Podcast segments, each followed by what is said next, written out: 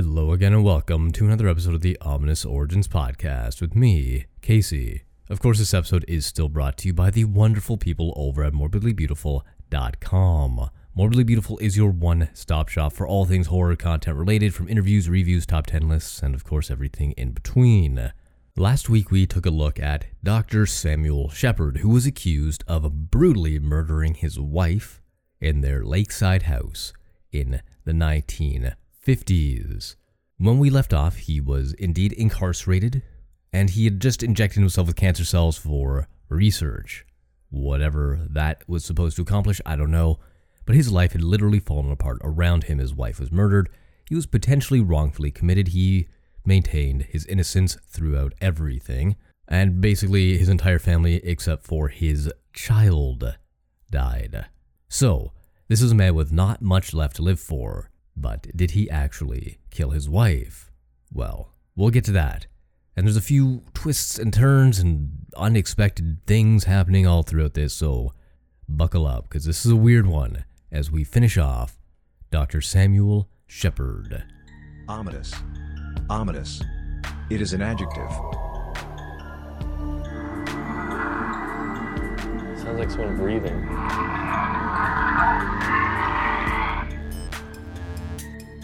Ominous. After Shepard was sent to jail and was doing his time, his attorney, William Corrigan, spent six years making appeals, but they were all rejected. However, on July 30th, 1961, Corrigan died, and F. Lee Bailey took over as Shepard's chief counsel. Eventually, Bailey's petition for a right of habeas corpus was granted on July 15, 1964, by a United States District Court judge who called the 1954 trial a mockery of justice. That is a direct quote from Superman.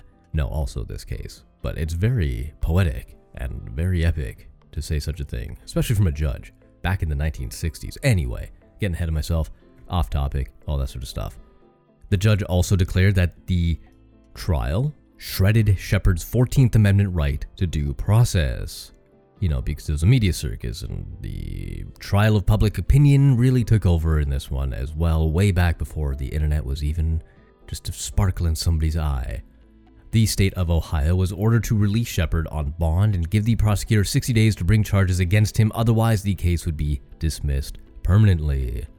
The state of Ohio appealed the ruling of the U.S. Court of Appeals for the Sixth Circuit, which on March 4, 1965, reversed the federal judge's ruling. Bailey appealed to the U.S. Supreme Court, which agreed to hear the case in Shepard versus Maxwell. On June 6, 1966, 66666, all these sixes, wow, what a date. The Supreme Court, on that date, by an 8 to 1 vote, struck down the murder conviction. The decision noted, among other factors, that the carnival atmosphere from the media had permeated the trial and that the trial judge Edward J. Blythin, who died in 1958, was biased against Shepard because Blythin had refused to sequester the jury.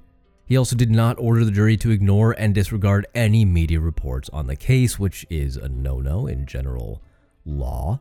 And when speaking to newspaper columnist Dorothy Kilgallen shortly before the trial started, he said, Well, he's guilty as hell. There's no question about that. Why that didn't come up in my earlier research, I don't know. I'm sorry, I missed that, but that's fucked up. I don't know if there's a way to disbar judges, but when he said that, that should have been the case. He should have been not allowed to try any case ever because he just simply didn't like the guy for some reason. Shepard ultimately served 10 years of his sentence. Three days after his 1964 release, he married Ariane Tabin-Johannes. Tabin-Johannes. Tabin, I don't know how to say this name. I apologize. She was a German divorcee who had corresponded with him during his imprisonment. That's weird. That happens a lot. Women getting attracted to men who are convicted of murder only to have them released and they get married, or they get married while they're in jail, in prison, waiting death row. I don't know. It's just a strange phenomenon to me. The two had been engaged since January 1963. Ariane endured her own bit of controversy shortly after the engagement had been announced, confirming that her half sister, Magda, the wife of Nazi propaganda chief Joseph Goebbels. So there's that which is a thing. Jesus, this guy's just surrounded by all sorts of different weird, crazy stuff. Ariane emphasized that she had no Nazi views, however, and on October 7th, 1969, Shepard and Ariane divorced. That was a long lived marriage. Well, at least she didn't die, so there's that. Oh, that's a terrible thing to say. Anyway, there was a retrial, and the jury selection began on January 24, 1966, and opening statements began eight days later. Media interest in the trial remained high, but this jury was indeed sequestered this time. The prosecutor presented essentially the same case as was presented 12 years prior. Bailey aggressively sought to discredit each prosecution's witness through very aggressive cross examination. When coroner Samuel Gerber testified about the murder weapon, which he described as a quote surgical weapon, Bailey led Gerber to admit that they never found a murder weapon and had nothing to tie Shepard to the murder. In his closing argument, Bailey scathingly dismissed the prosecution's case against Shepard as 10 pounds of hogwash in a 5 pound bag. I'm gonna use that more often. That is a great saying. Now, unlike the original trial, neither Shepard nor Susan Hayes took the stand, a strategy that proved to be successful. After deliberating for 12 hours, the jury returned on November 16th with a not guilty verdict. The trial was important to Bailey's rise to prominence among American criminal defense lawyers. It was during this trial that Paul Kirk presented blood spatter evidence he collected in Shepard's home in 1955 that suggested the murder was left handed. And Shepard was, of course, right handed which proved crucial to his acquittal. Three weeks after the trial, Shepard appeared as a guest on the December 7th episode of The Tonight Show, starring Jimmy Carson. After his acquittal, Shepard worked as a ghostwriter with Bill Levy to write the book Endure and Conquer, which presented his side of the case and discussed his years in prison. Levy felt conflicted about collaborating with Shepard because of his belief that Shepard had actually committed the crime. That's Got to be a little bit of a conflict of interest, but hey, whatever. Now, here's where things get a little weird. Shepard's friend and soon to be father in law, a professional wrestler by the name of George Strickland, introduced him to wrestling and then eventually trained him for it. It's like the Hart Foundation for potential murderers. It was around this time that Dr. Sam Shepard debuted his wrestling career, and that was in August of 1969 at the age of 45 as, oh my god, I'm not making this up, killer Sam Shepard. He wrestled Wild Bill Scholl. I mean, that's. I was rooting for this guy up until I read that earlier, and I was just like, that's basically OJ Simpson and his book. If I did it, but it's like I did it in huge writing or whatever the title of that thing was called. That's crazy. I mean, obviously it's for marketing, and it worked because he wrestled over 40 matches before his death in April of 1970 and his notoriety because of the case featuring the murder of his wife made him a very strong draw and popular amongst fans. I mean, he did still put his doctoring knowledge to good use, as Shepard used his anatomical knowledge to develop a new submission hold called the Mandible Claw. Yeah, anybody who's familiar with wrestling in the 90s knows that name.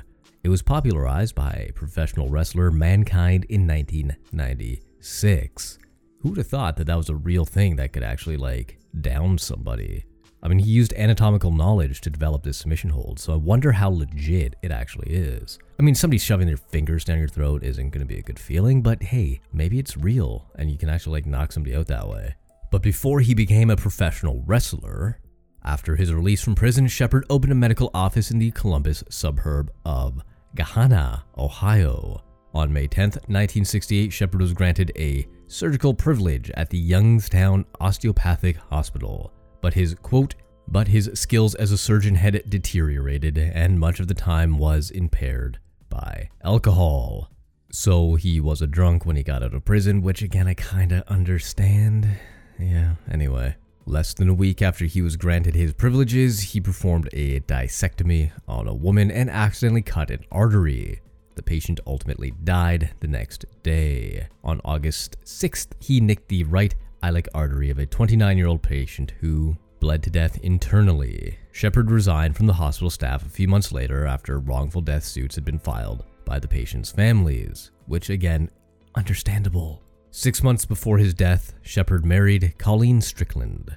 Towards the end of his life, Shepard was reportedly drinking as much as two fifths of liquor a day, or 1.5 liters. On April 6, 1970, Shepard was found dead in his home in Columbus, Ohio.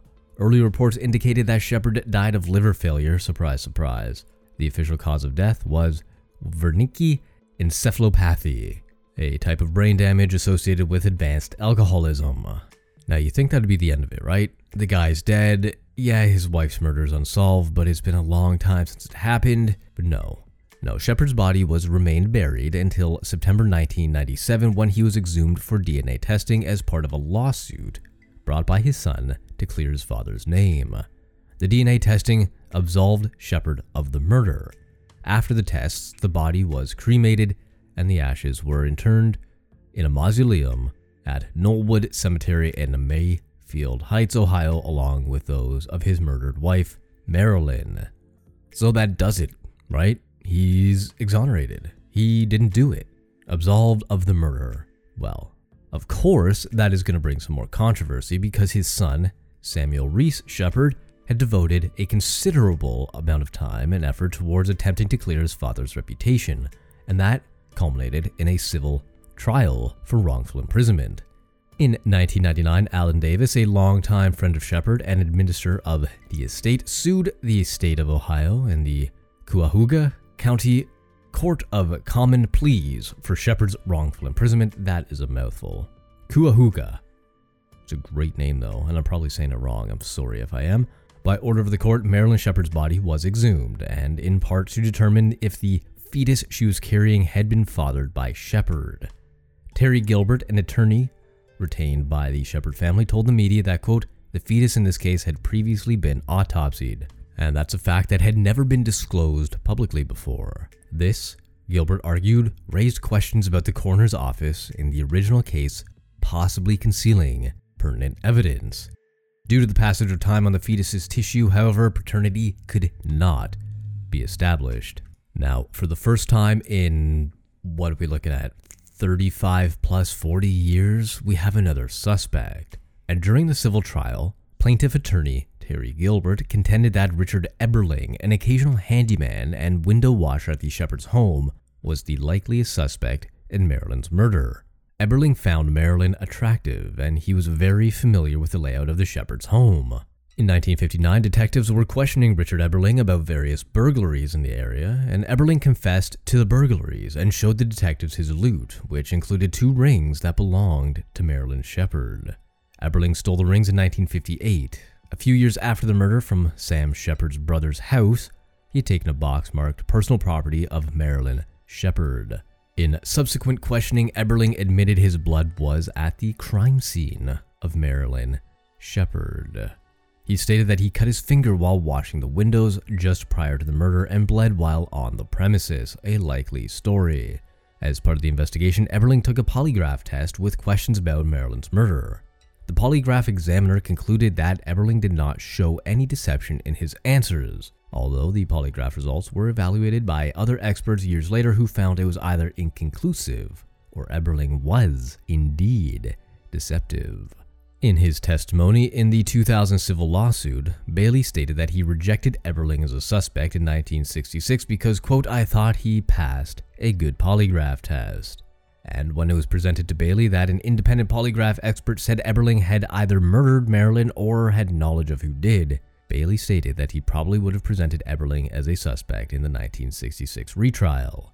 And that's why you don't trust polygraph tests. They're unreliable. DNA evidence, which was obviously not available in the two murder trials, played an important role in the civil trial. DNA analysis of the blood at the crime scene showed that there was a presence of blood from a third person other than Marilyn and Dr. Shepard. With regard to tying the blood to Eberling, the DNA analysis that was allowed to be admitted to the trial was inconclusive. A plaintiff DNA expert was 90% confident, however, that one of the blood spots belonged to Richard Eberling, but according to the rules of the court, this was not admissible.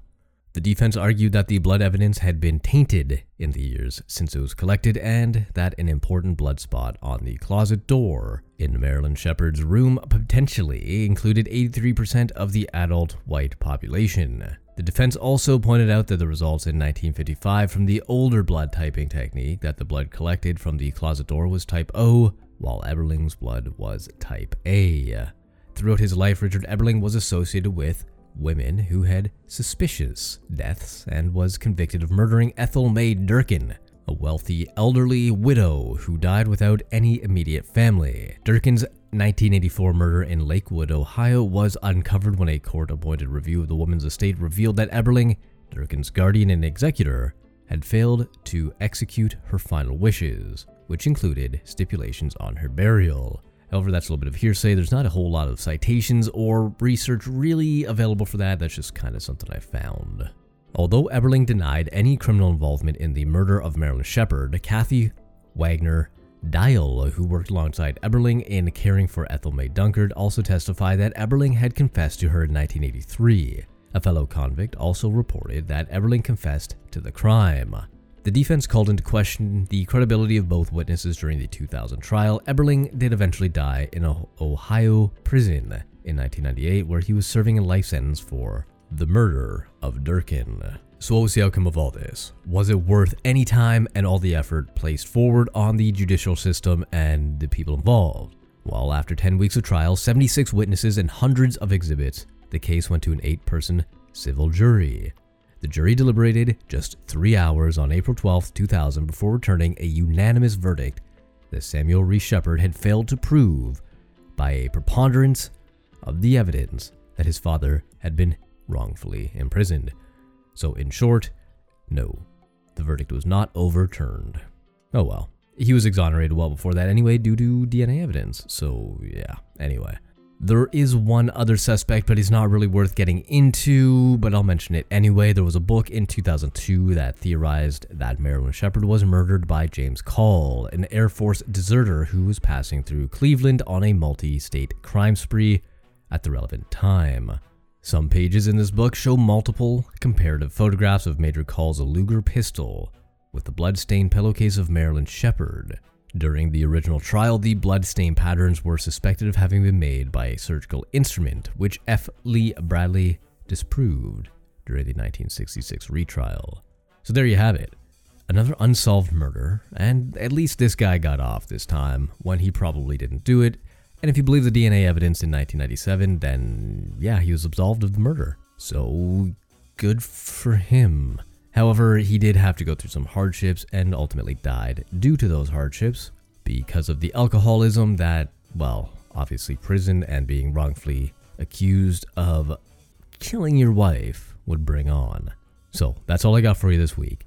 So until next time, my name is Casey, and this has been the Ominous Origins Podcast. If you like what you heard, please feel free to leave a five star rating on Spotify. If you do, send me a message somewhere, anywhere you can find me, and I'll let everybody know that you were awesome enough to leave that rating. Great little shout out. You can still do the same thing on iTunes or Apple Podcasts if you'd like.